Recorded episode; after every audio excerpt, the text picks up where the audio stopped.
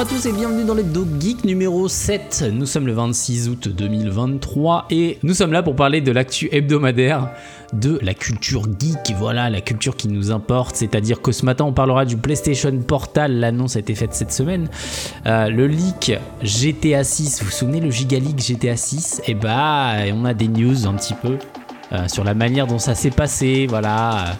Et puis on parlera aussi du rachat Activision Blizzard par Microsoft qui donne quelques nouvelles. Euh, on, terminera par des brèves ainsi que les sorties comics, vous connaissez, vous avez l'habitude. Euh, c'est parti pour une nouvelle édition. je vous rappelle qu'on est sur Twitch tous les samedis matins aux alentours de 9h, 9h30 du coup pour faire la revue de l'actualité euh, avant les replays et podcasts que vous connaissez et que vous écoutez peut-être actuellement. Ah, pour commencer, parlons du PlayStation Portal. Voilà, le gaming à distance, mais pas en streaming. Non, non, non, du gaming à distance, donc du remote gaming, mais pas du cloud gaming. Voilà, c'est l'annonce de la semaine du côté de chez PlayStation, où le fameux Project Q devient le PlayStation Portal et non pas portable. Attention à ne pas se tromper. Euh, c'est une nouvelle console, voilà, une nouvelle console qui ressemble tout bonnement à une euh, DualSense, vous savez, la manette de la PS5, une DualSense coupée en deux, avec un écran LCD euh, de 8 pouces au milieu. Voilà, tout simplement. Donc une inspiration, une grande inspiration de la Nintendo Switch, bien sûr. sauf que là, on peut pas retirer les, les, manettes, hein, les Joy-Con, là, on, on peut pas. mais en tout cas, il y a une grande inspiration. Euh, et, donc c'est une annonce assez euh, intéressante qui nous vient de chez PlayStation, mais néanmoins assez étrange, parce qu'à l'ère du cloud gaming euh, et de tous les services qui peuvent s'ouvrir sur le cloud gaming, et eh ben, le PlayStation Portal ne, ne permet pas du tout de jouer en cloud gaming. Comme son nom l'indique, c'est simplement un portail du coup qui vous permet de pouvoir streamer non pas le cloud, mais depuis directement votre système PlayStation 5. Donc pas du tout de cloud gaming, aucun, aucune possibilité aujourd'hui en tout cas de jouer sur du cloud gaming, même avec votre abonnement PS Premium, PS Plus Premium. Seul, la seule manière d'utiliser votre console est donc d'utiliser votre système PS5 qui devra tourner euh, voilà, euh, sur votre réseau. Euh, votre PS5 j'imagine devrait être allumé. Je crois qu'on n'a pas l'info exacte de ça, mais j'imagine bien que si vous voulez streamer un jeu de votre PS5, la PS5 doit être également allumée. Donc l'économie d'énergie, on, en reparle. Euh, et, voilà, c'est une, console portable donc qui va avoir un écran euh, de 8 pouces, 1080p 60 Hz. Jusque-là, rien d'anormal, si ce n'est que c'est un LCD. Nous sommes dans la génération OLED, donc ça fait un peu tiquer, mais bon, passons. Euh, la console possédera aussi un port jack 3,5 mm forcément, euh, puisque c'est un classique, hein, on l'a sur la DualSense notamment, donc ça a été aussi inclus sur cette console. On a une connexion sans fil PlayStation Link qui permet de linker des casques, des accessoires euh, de chez PlayStation, mais on n'a pas de Bluetooth. Voilà, donc non, on a un PlayStation Link donc vous pouvez connecter vos appareils, vos accessoires PlayStation sans aucun problème. Par contre, vous n'avez pas de Bluetooth. C'est-à-dire que si vous avez un casque gaming que vous utilisez en lien avec votre PlayStation aujourd'hui, et euh, eh ben ce casque, vous ne pourrez pas l'utiliser sur votre PlayStation Portal. Non, non, parce qu'il n'y a pas de Bluetooth dessus. Vous pourrez simplement acheter un casque PlayStation Pulse et du coup pouvoir l'utiliser avec le PlayStation Link. Donc ça ressemble quand même à une grosse douille, disons-le, mais euh, voilà, il y a, quand même quelques petites choses pour les, pour euh, de la portabilité et, euh, des titres Sony qui peuvent, qui peuvent être intéressés par ça. je rappelle qu'il est impossible de lancer un jeu cloud du PS Plus premium, et quand je dis impossible, c'est tout bonnement impossible. C'est-à-dire que vous ne pouvez même pas streamer un jeu cloud de votre PS5 jusqu'à votre PlayStation Portal. Parce que soyons d'accord, qu'on ne puisse pas accéder au cloud gaming depuis le PlayStation Portal, ok. Qu'on ne puisse pas accéder au cloud gaming via la PS5 pour la PlayStation Portable, c'est quand même quelque chose qui est assez bizarre. Donc est-ce que ça interviendra dans une prochaine mise à jour? Peut-être, mais en tout cas ce qui est sûr, c'est qu'aucun cloud gaming n'est possible, euh, même pas en passant euh, via le streaming de votre PS5.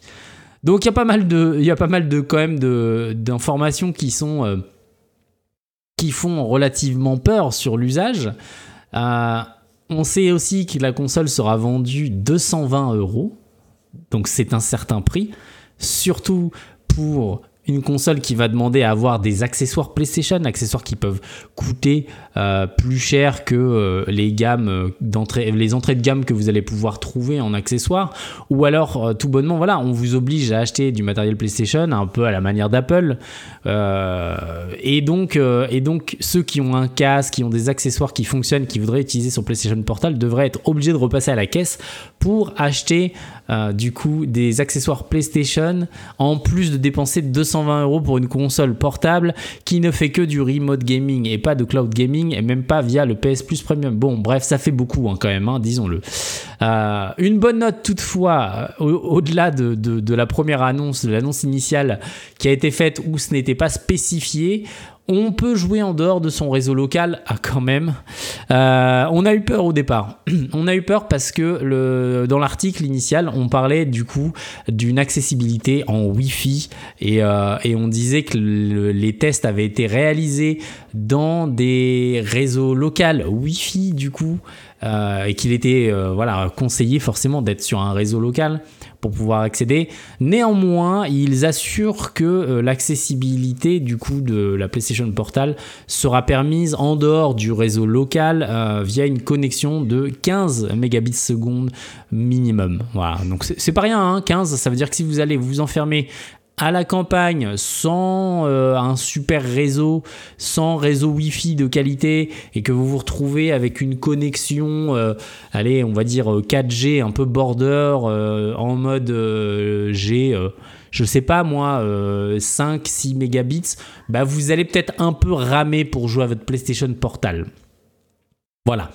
Donc on salue l'effort, on salue l'essai, mais par contre, euh, voilà, il va falloir, il va falloir bosser les gars parce que c'est absolument pas dans l'air du temps, c'est pas un usage qui est dans l'air du temps, euh, c'est pas quelque chose. Euh, voilà, aujourd'hui on est plutôt à l'ère du cloud gaming, on essaie de sortir des consoles portables, soit qui soient euh, euh standalone, quoi, qui permettent de jouer en tant que tel, ou alors on, on permet du, du remote, mais avec du cloud gaming, et, voilà, là on, on, est, on, est, on n'y est pas, on n'y est pas du tout. Donc c'est un peu délicat, disons-le, c'est un peu délicat. En petit bonus, qu'est-ce qu'on a? On a eu des, on a une annonce aussi des écouteurs sans fil Pulse Explore. Du coup, c'est des écouteurs sans fil euh, PlayStation, voilà, euh, qui ont été annoncés, ainsi qu'un nouveau casque Pulse Elite, une version Elite du casque. Le casque Pulse d'ailleurs original qui euh, ne plaît pas, hein, pas trop, je crois, dans sa globalité, malgré le 3D audio et compagnie, c'est pas, c'est pas super super répandu et les gens ne, ne, s'y plaisent pas trop avec ce casque Pulse, bah voilà, on a une nouvelle version Pulse Elite qui doit coûter plus cher, j'imagine. Je pas le tarif à vous fournir, mais j'imagine qu'il doit coûter plus cher. Et euh, en tout cas, vous pouvez être sûr qu'il sera euh, accessible et qu'il sera, euh, vous pourrez le linker à votre, à votre PlayStation Portal du coup, puisqu'il n'y a que les accessoires PlayStation qui fonctionneront dessus. Un deuxième petit bonus à vous fournir, c'est une autre info qui n'a rien à voir avec le PlayStation Portal, mais qui concerne Sony qui a racheté une société qui s'appelle Odez, un spécialiste de technologie audio et casque haut de gamme du coup. Euh, voilà, l'idée c'est de renforcer euh, l'aspect euh, immersif des productions PlayStation, des jeux avec leur technologie 3D audio. donc c'est un nouveau rachat d'une nouvelle société. Bon, attendez, on n'est pas sur la comparaison dont on va parler après avec Microsoft Activision Blizzard, soyons d'accord. Mais en tout cas, je trouve que c'est un bon achat pour, Sony qui, qui essaye toujours d'améliorer l'immersivité de, de, ses jeux, qui, qui essaie d'améliorer ses technologies. Et, euh, donc voilà, on a un vrai spécialiste des technologies audio qui réalise des casques haut de gamme. Hein. Les casques qui vont de, je sais plus, je crois que c'est de 300 euros à 5000 euros, quelque chose comme ça. Donc c'est vraiment des casques très haut de gamme qui sont faits à la main d'ailleurs. Et euh, voilà. Euh, par contre, sur l'achat, ce qui est intéressant également, c'est que la société garde son indépendance à la manière de Bungie, par exemple, qui a été racheté par Sony également. Euh, et elle pourra fournir des casques à qui bon leur semble. Du coup, elle pourra vendre à qui elle veut. Elle pourra même vendre des casques à Microsoft si elle le souhaite. Donc euh, vous l'avez bien compris, c'est dans l'air du temps, on ne se ferme aucune porte, on se permet de pouvoir vendre à n'importe qui, même nos concurrents. Euh, euh, c'est malin et c'est le business, un business is business. C'est fini le temps où on se tire dans les pattes et tout, on veut tous gagner de l'argent maintenant. Donc voilà. C'était la première annonce pour le PlayStation Portal du coup. Voilà, 220 euros, ça sera dispo à la fin de l'année. Bon, bah, on verra ce qu'il en est. Moi, en tout cas, je peux vous dire que jamais je n'achèterai ça. Jamais. Je suis pas quelqu'un qui joue de manière euh, portable déjà. Euh, même une Switch, j'ai du mal à, y jouer. Bah, c'est aussi, dû à la bibliothèque. Hein. Il faut que la bibliothèque de jeu m'intéresse. Mais, mais bon, même si euh, on peut se dire que avec un jeu comme Spider-Man qui, qui sortira au mois d'octobre un petit Spider-Man 2 sur une version portable, ça peut être intéressant. Bon, après, euh, je pense néanmoins qu'on est beaucoup mieux à jouer sur sa télé en 4K que sur, euh, sur un écran 1080p LCD qui plus est. Euh, voilà, je pense que la console a quelques années de retard en fait. Hein. Je pense que c'est un projet qui datait de 2010 et ça devait sortir en 2013 et en fait ça a pris 10 ans de retard. Hein. je pense, je pense. On continue avec le gros giga extra leak de GTA 6. Vous vous en souvenez tous. C'était il y a quoi un an, un peu un peu moins peut-être? Il y avait un énorme leak de GTA 6 qui était euh, qui, est sorti, qui a 90 vidéos à peu près, euh, qui ont été euh, qui ont été montrées au public, qui ont été leakées par Ariane Courtage, du coup, un jeune pirate, du coup, qui a quoi? Il a 18 ans, je crois, quelque chose comme ça. Et ben on a eu des informations sur ce leak là, sur la manière dont il s'y est pris pour pouvoir pirater le réseau de, Rockstar. Et donc il faut savoir qu'à l'époque il était déjà en fin de compte sous sous sous comment dire des charges de piratage. Il avait déjà, déjà des charges de piratage au cul, euh, notamment euh, à Nvidia. Il avait tenté de pirater Nvidia. Euh, et, du coup, il était retenu dans une chambre d'hôtel au moment où il a piraté Rockstar. Mais au-delà d'être simplement dans une chambre d'hôtel, il était retenu par la police dans une chambre d'hôtel parce qu'il y avait des charges de piratage contre lui. Donc, vous voyez déjà un peu le truc Il était retenu dans une chambre d'hôtel pour du piratage. Ok? Et il en a profité pour pirater Rockstar avec une Amazon Fire Stick. Vous savez pas ce que c'est? C'est une clé HDMI que vous branchez derrière votre télé. Moi, je sais, j'en ai une. Vous branchez derrière votre télé et vous avez accès du coup à euh, une instance Android qui vous permet d'installer des applications et donc d'accéder à diverses applications euh, sur une télé qui ne serait pas une télé connectée par exemple. Donc voilà, vous avez une télé qui date un petit peu, vous avez un HDMI dessus, vous branchez la clé, et bah votre télé se transforme en Smart TV. Voilà, c'est un peu ça le deal. Et bah euh, lui, euh, petit malin qu'il est, il a orchestré le Giga de GTA 6 via une Amazon Fire Stick. Voilà, bravo, bravo. Euh, tout bonnement, qu'est-ce qu'il avait? Il avait simplement un clavier une souris, euh, la télé avec la Fire Stick et son smartphone. Et le gars s'est introduit sur les serveurs privés de Rockstar, s'est introduit sur le Slack privé de l'entreprise euh, et a lâché euh, des gigabombes comme ça. voilà. Pendant qu'il était, je vous le rappelle, retenu dans une chambre d'hôtel pour des charges de piratage à l'encontre de Nvidia, c'est quand même fou, non? Et euh, ce qu'il en est également, c'est qu'il aurait également piraté euh, Uber, Microsoft ou Revolut aussi, dans le même temps. Hein. Dans le même temps. Donc le, gars s'ennuyait peut-être un peu, je pense. Je pense. Euh, il y aurait un deuxième pirate qui aurait participé d'ailleurs. Ça, c'est des infos qui nous sont parvenues relativement, enfin récemment. Un deuxième pirate aurait participé du coup à cette histoire-là. les deux font partie du groupe pirate qui s'appelle Lapsus avec un dollar à la fin. Et euh, si vous connaissez un peu le monde du piratage. Et euh, les deux auront des nouvelles de la justice britannique en fin d'année. Du coup, on saura ce qui va leur arriver. Sachant que, euh, voilà, Ron Courtage est majeur puisqu'il doit avoir 18 ans. Par contre, le deuxième est mineur de mémoire et il doit avoir 17 ans, quelque chose comme ça. Donc voilà, en tout cas, ils passeront devant la justice britannique à la fin de l'année. on aura des nouvelles. Je vous tiendrai informé de savoir ce qui leur est arrivé à ces deux-là. Mais, euh, voilà, ballsy, ballsy quand même, hein, euh, les gamins là, euh, voilà, Fire Stick, clavier, souris, smartphone, c'est parti, let's go, je m'introduis sur les serveurs de Rockstar. C'est fort, GG.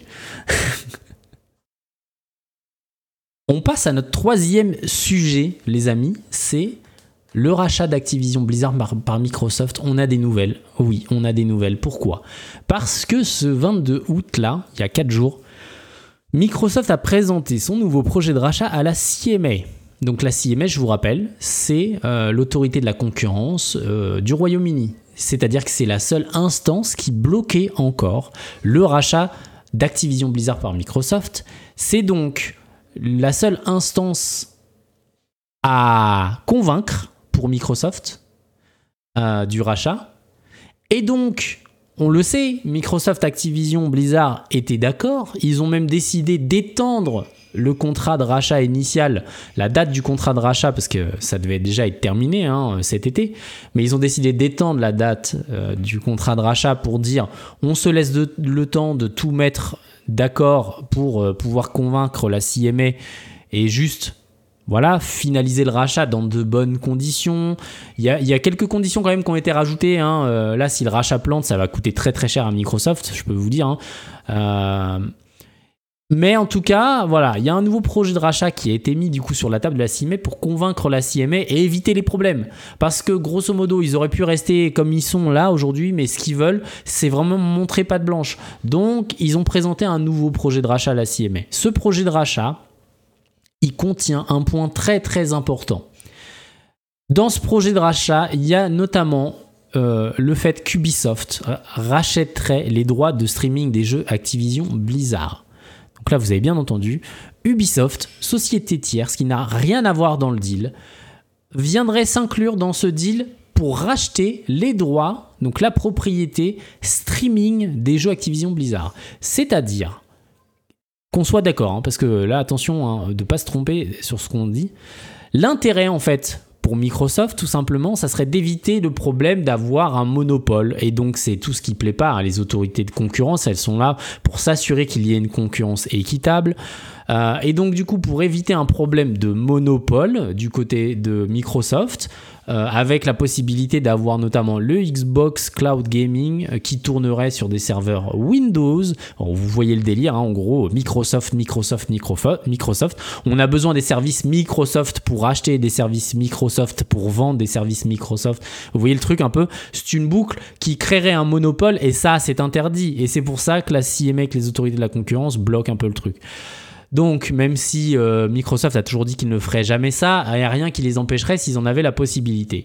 Donc, pour éviter ce problème-là, l'idée serait du coup de vendre à Ubisoft qui serait là pour racheter les droits du cloud gaming, du coup, sur les jeux sortants ou à sortir d'ici les 15 prochaines années ce sont des droits à perpétuité. Ok, on entend que dans ce contrat de rachat, Microsoft délaisse les droits du cloud gaming en disant c'est Ubisoft qui va se charger de tout l'aspect euh, édition des jeux en cloud gaming, ou, comment on pourrait dire les releases, les, ventes des jeux en cloud gaming sur, les services de plateforme cloud gaming, c'est Ubisoft qui s'en charge. Nous, on ne s'occupe que de développer les jeux avec les studios, de les sortir où on veut en physique et en téléchargement, mais pour ce qui est du cloud gaming et donc le streaming, les services de streaming, ça serait Ubisoft qui reprendrait la main et ce, pour les jeux sortis déjà, les jeux à sortir, les jeux sortants, hein, pour les 15 prochaines années. C'est pas rien. Et à perpétuité, hein, c'est-à-dire que si là on parle de Call of Duty Modern Warfare 3 par exemple, qui va sortir d'ici quelques mois, et eh bah ce Call of Duty Modern Warfare 3 et les Call of Duty des 15 prochaines années seront sur les services, euh, seront de droit à Ubisoft, appartiendront à Ubisoft dans le cadre du cloud gaming. C'est-à-dire que Ubisoft aura le choix de sortir Call of Duty Modern Warfare 3 sur les services de cloud gaming qu'ils veulent. Ils s'entendent avec qui ils veulent, ils vendent à qui ils veulent. Il n'y a pas de problème.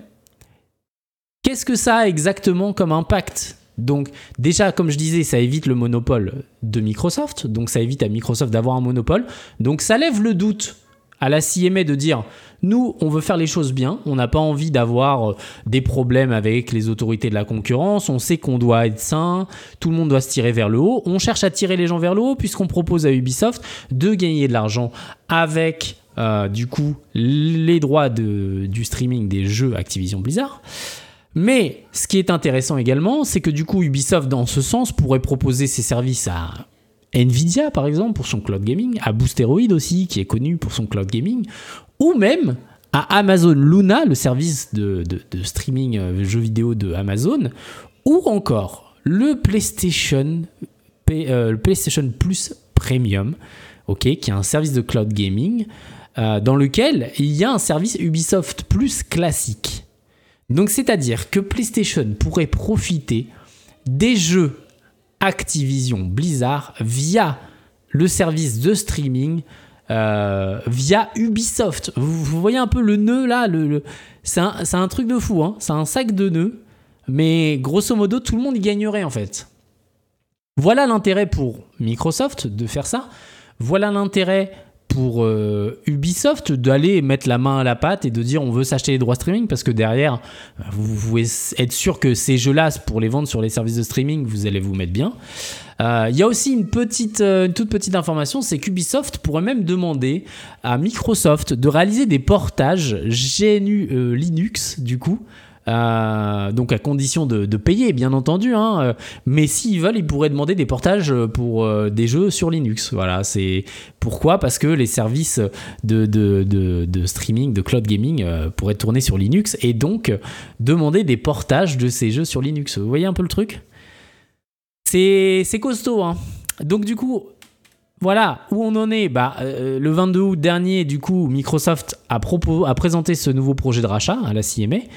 Et le résultat, c'est que la CMA, bah, a reçu le dossier et a dit bah, on lance une nouvelle enquête pour déterminer euh, si le scénario élimine les risques de, pour la concurrence ou pas. Et si, du coup, on valide le rachat avant le 18 octobre ou non. Euh, voilà, ça, c'est le résultat. Vous connaissez euh, le, plot, le plot twist de tout ça? Il y a un plot twist. C'est que, du coup, bah, au vu de ces nouvelles informations, la Commission européenne, elle, bah, va sans doute rouvrir le dossier elle ne va plus valider le dossier de rachat initial.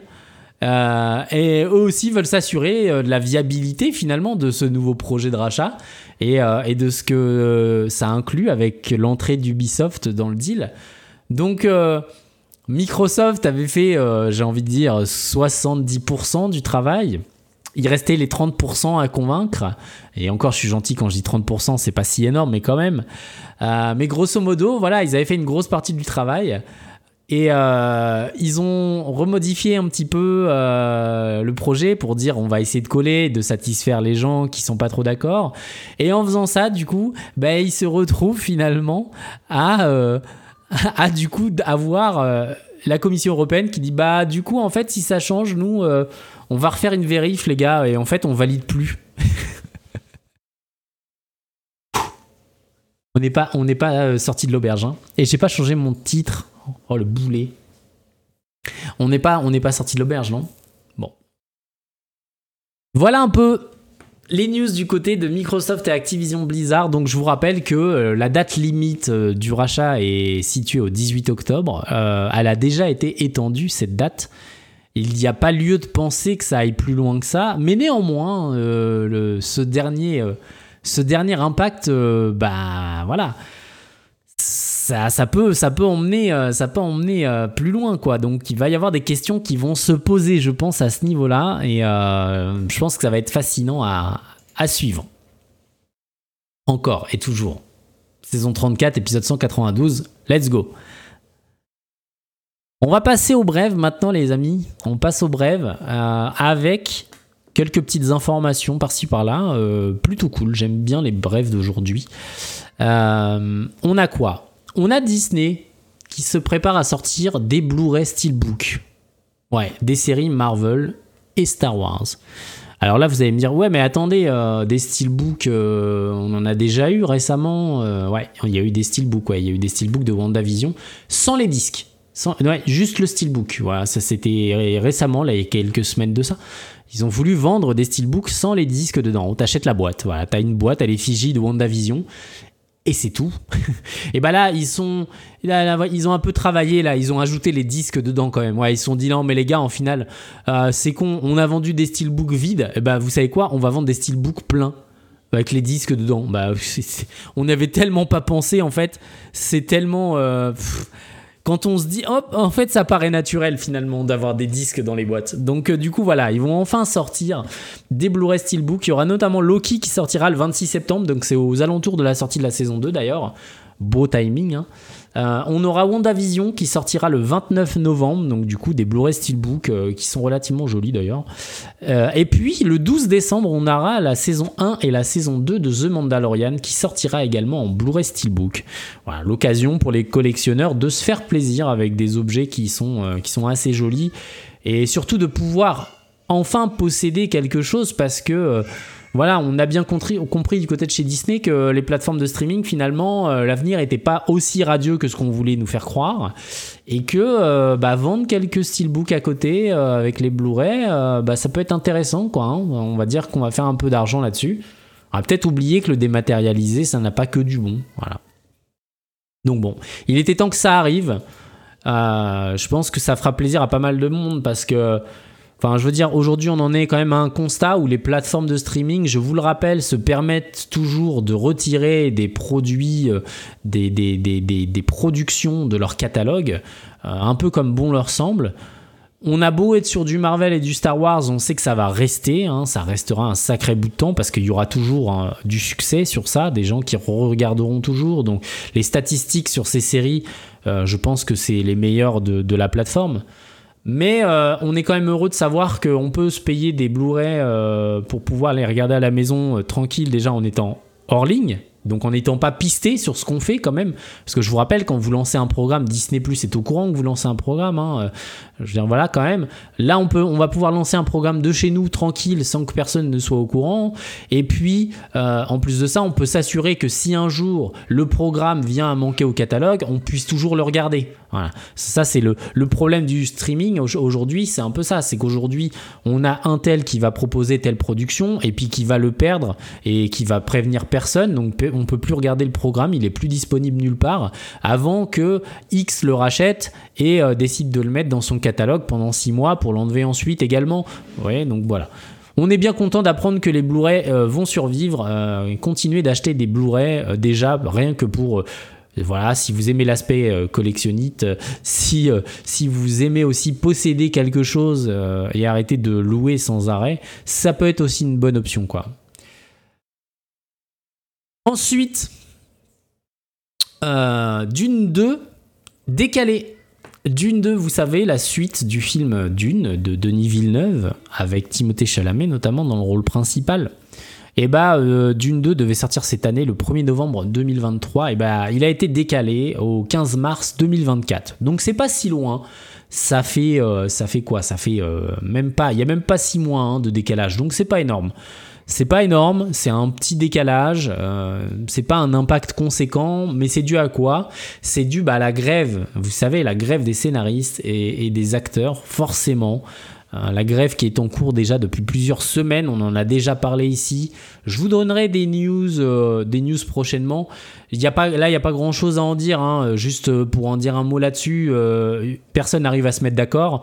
Et puis, on a le PDG de Disney qui se permet de dire qu'il est outré de voir des gens demander de l'argent quand lui, il gagne 25 millions par an à rien branler ou presque. Voilà, bon, qu'est-ce que vous voulez qu'on vous dise hein C'est comme ça, c'est la vie. Mais euh, voilà, pas de grande news pour l'instant, personne n'est d'accord. Euh, l'association des producteurs ne veut pas donner plus d'argent. Les scénaristes demandent seulement 0,18%. Vous avez bien entendu, hein, 0,18% des recettes d'un film. Ils ne l'ont même pas. Voilà, ils n'ont même pas le droit à avoir 0,18% des, des, revenus d'un film. C'est beaucoup trop pour les scénaristes, apparemment. Scénaristes qui font tourner les films à eux, hein, disons-le. Hein. si le scénario est bon, c'est en partie grâce à eux. Et, euh, la plupart du temps, hein, disons-le, s'il est mauvais, alors des fois il y a des scénaristes qui sont pas très bons, certes, mais la plupart du temps, s'ils sont mauvais, c'est surtout parce qu'ils sont écrits à la hâte, parce qu'ils sont pressés, pressés au cul, disons-le. Donc du coup, voilà, on veut pas leur donner plus d'argent à ces gens-là. Euh, on préfère les remplacer par des IA. Bon bah voilà. Hein. En tout cas, ça fait décaler euh, d'une de, du 1er novembre 2023 au 15 mars 2024. On a également Godzilla euh, and Kong The New Empire, le prochain film du MonsterVerse du coup, qui a été décalé de mars à avril. Pas méchant, ça prend un mois dans les dents.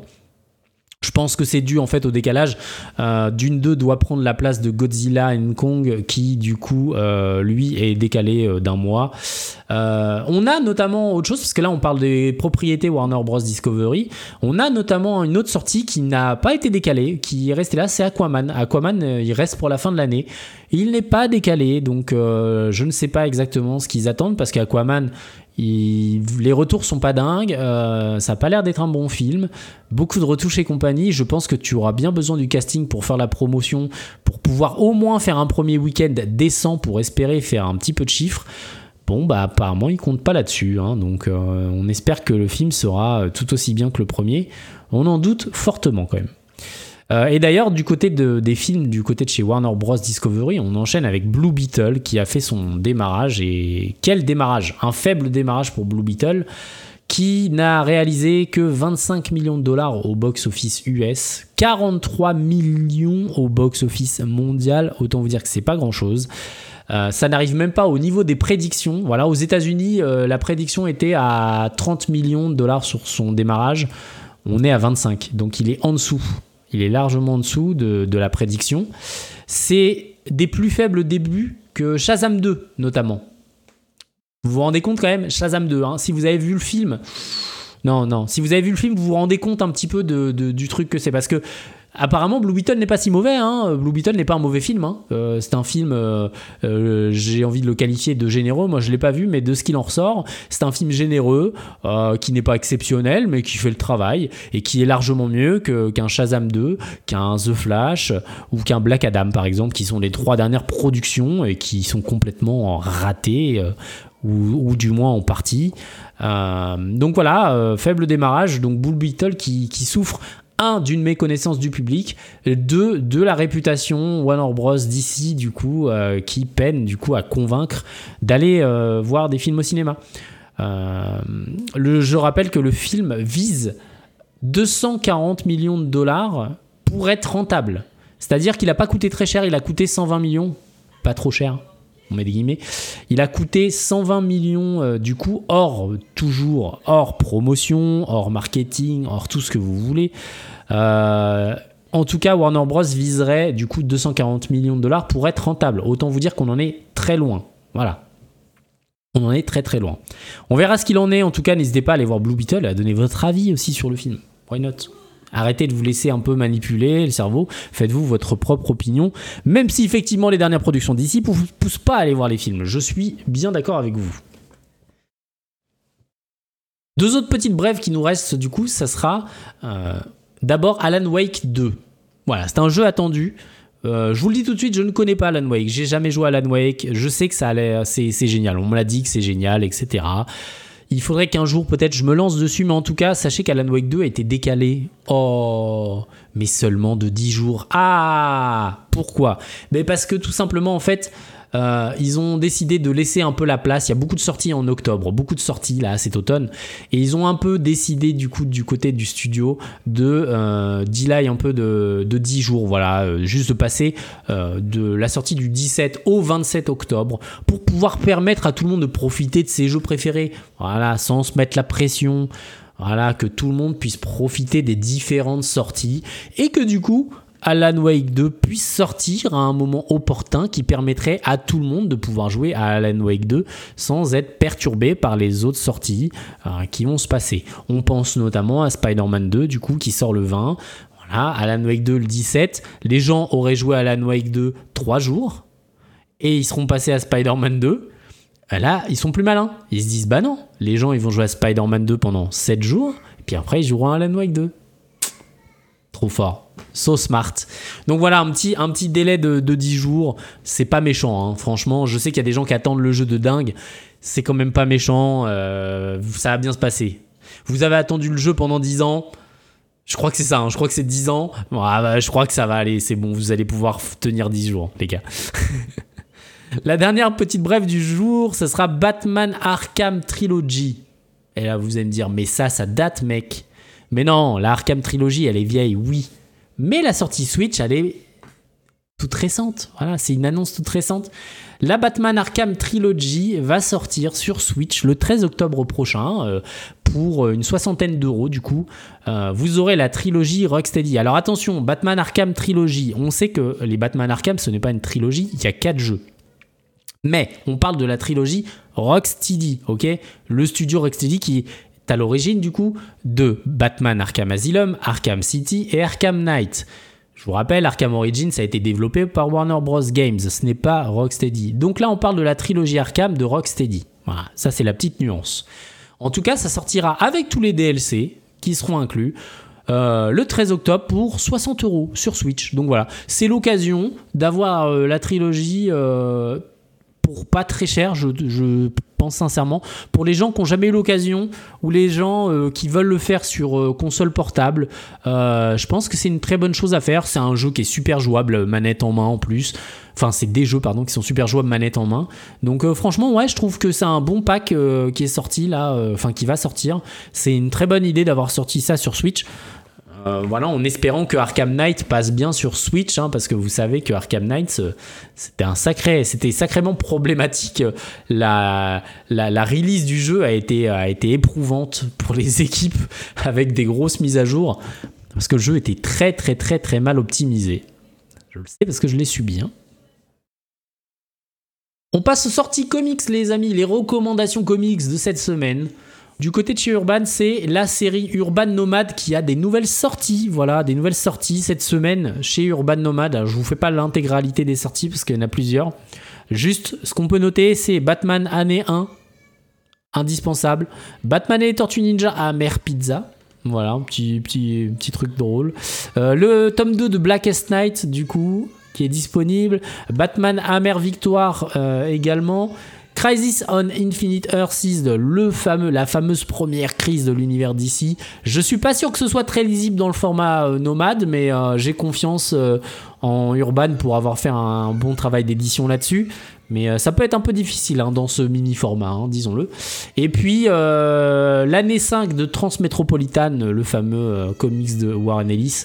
Du coup, donc voilà, des, formats, je vous rappelle, hein, les Urban Nomades, voilà, c'est des petits formats, un peu plus grands que des mangas qui permettent notamment euh, voilà, de, pouvoir euh, se permettre de lire des histoires euh, dans des numéros de 7 à 10 euros à peu près.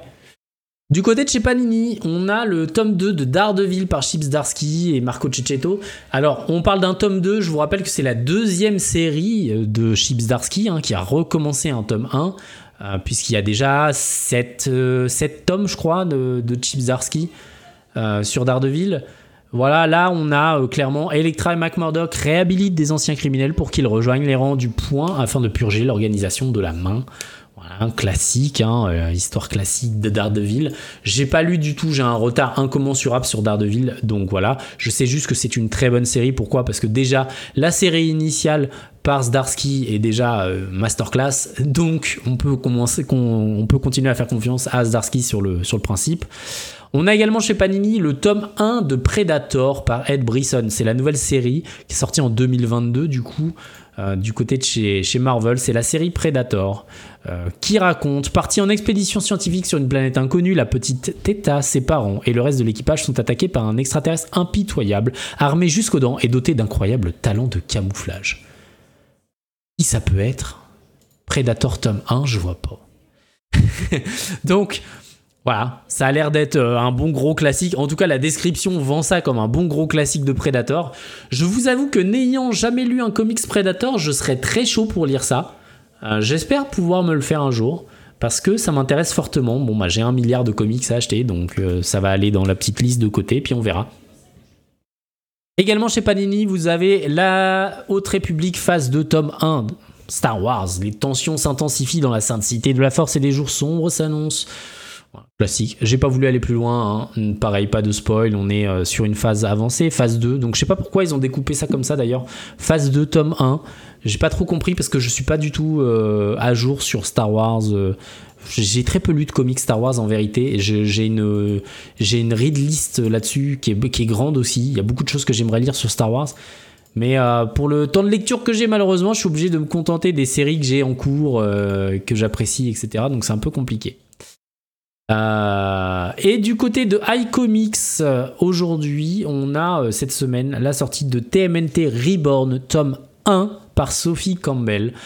C'est une nouvelle série du coup des TMNT. La série initiale est terminée.